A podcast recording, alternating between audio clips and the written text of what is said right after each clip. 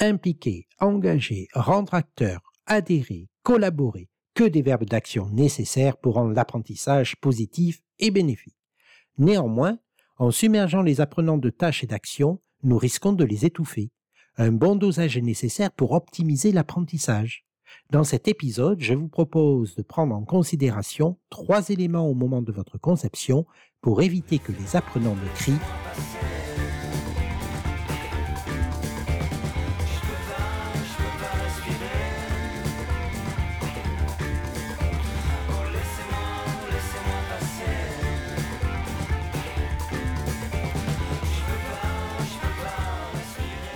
De mon point de vue, la première chose à prendre en considération au moment de la conception, c'est l'avant-formation.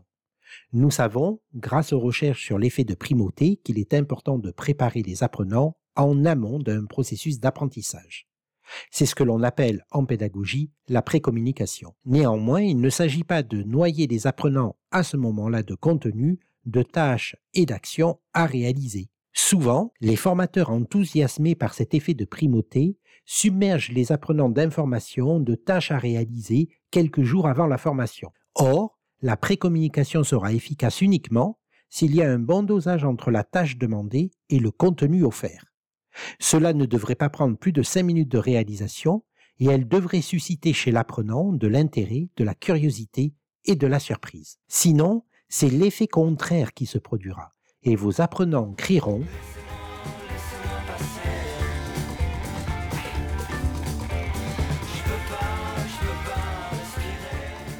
Un autre moment de la conception à prendre en considération, c'est évidemment le séquençage.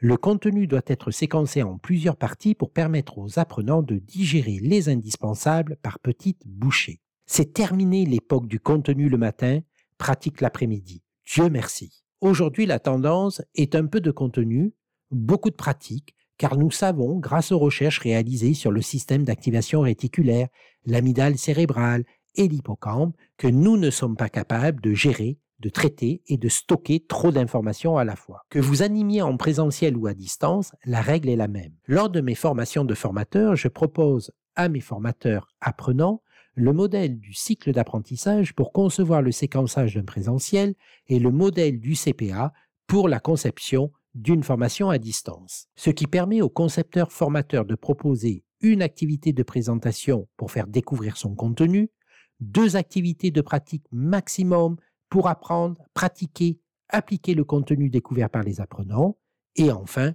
une activité de performance pour évaluer le transfert. Car même avec l'aide d'un modèle de conception, quel qu'il soit, si vous proposez trop d'activités et de techniques par séquence, vos apprenants seront submergés. La conséquence est bien évidemment le décrochage et la sensation de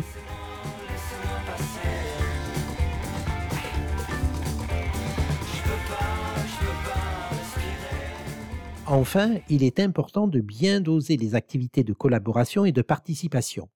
Au début de ma carrière, 30 ans déjà, nous avions tendance à proposer plus de participation que de collaboration. Nous assommions les apprenants de questions et de travaux individuels sans leur laisser le temps de respirer ou de collaborer avec les autres. Aujourd'hui, j'ai l'impression que c'est l'inverse. Hier encore, je travaillais avec une formatrice en one-to-one sur la refonte de sa formation. J'ai été surpris par le fait que chaque action demandée aux apprenants était réalisée soit en sous-groupe, soit en binôme. Aucun moment de participation. Je lui ai posé la question, sa réponse fut rapide. Pardon, je ne peux pas leur demander plus de participation, Christophe. Après discussion, on s'est rendu compte qu'elle ne faisait pas de différence entre une activité de participation et une activité de collaboration. Je ne suis pas étonné que les apprenants ont l'impression d'étouffer.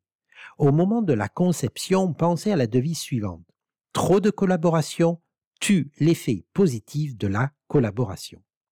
En d'autres termes, on a besoin de moments de participation, activités individuelles, pour identifier nos bénéfices apprenants, pour faire le lien avec le contexte professionnel et pour se projeter dans l'utilisation, l'application des indispensables appris. Faites-vous cette différence au moment de votre conception? En conclusion, évidemment, il faut impliquer, engager et rendre acteurs les apprenants. Néanmoins, un bon dosage est indispensable pour ne pas les noyer dans le contenu, les submerger de tâches et leur donner la sensation d'étouffement. Il faut éviter à tout prix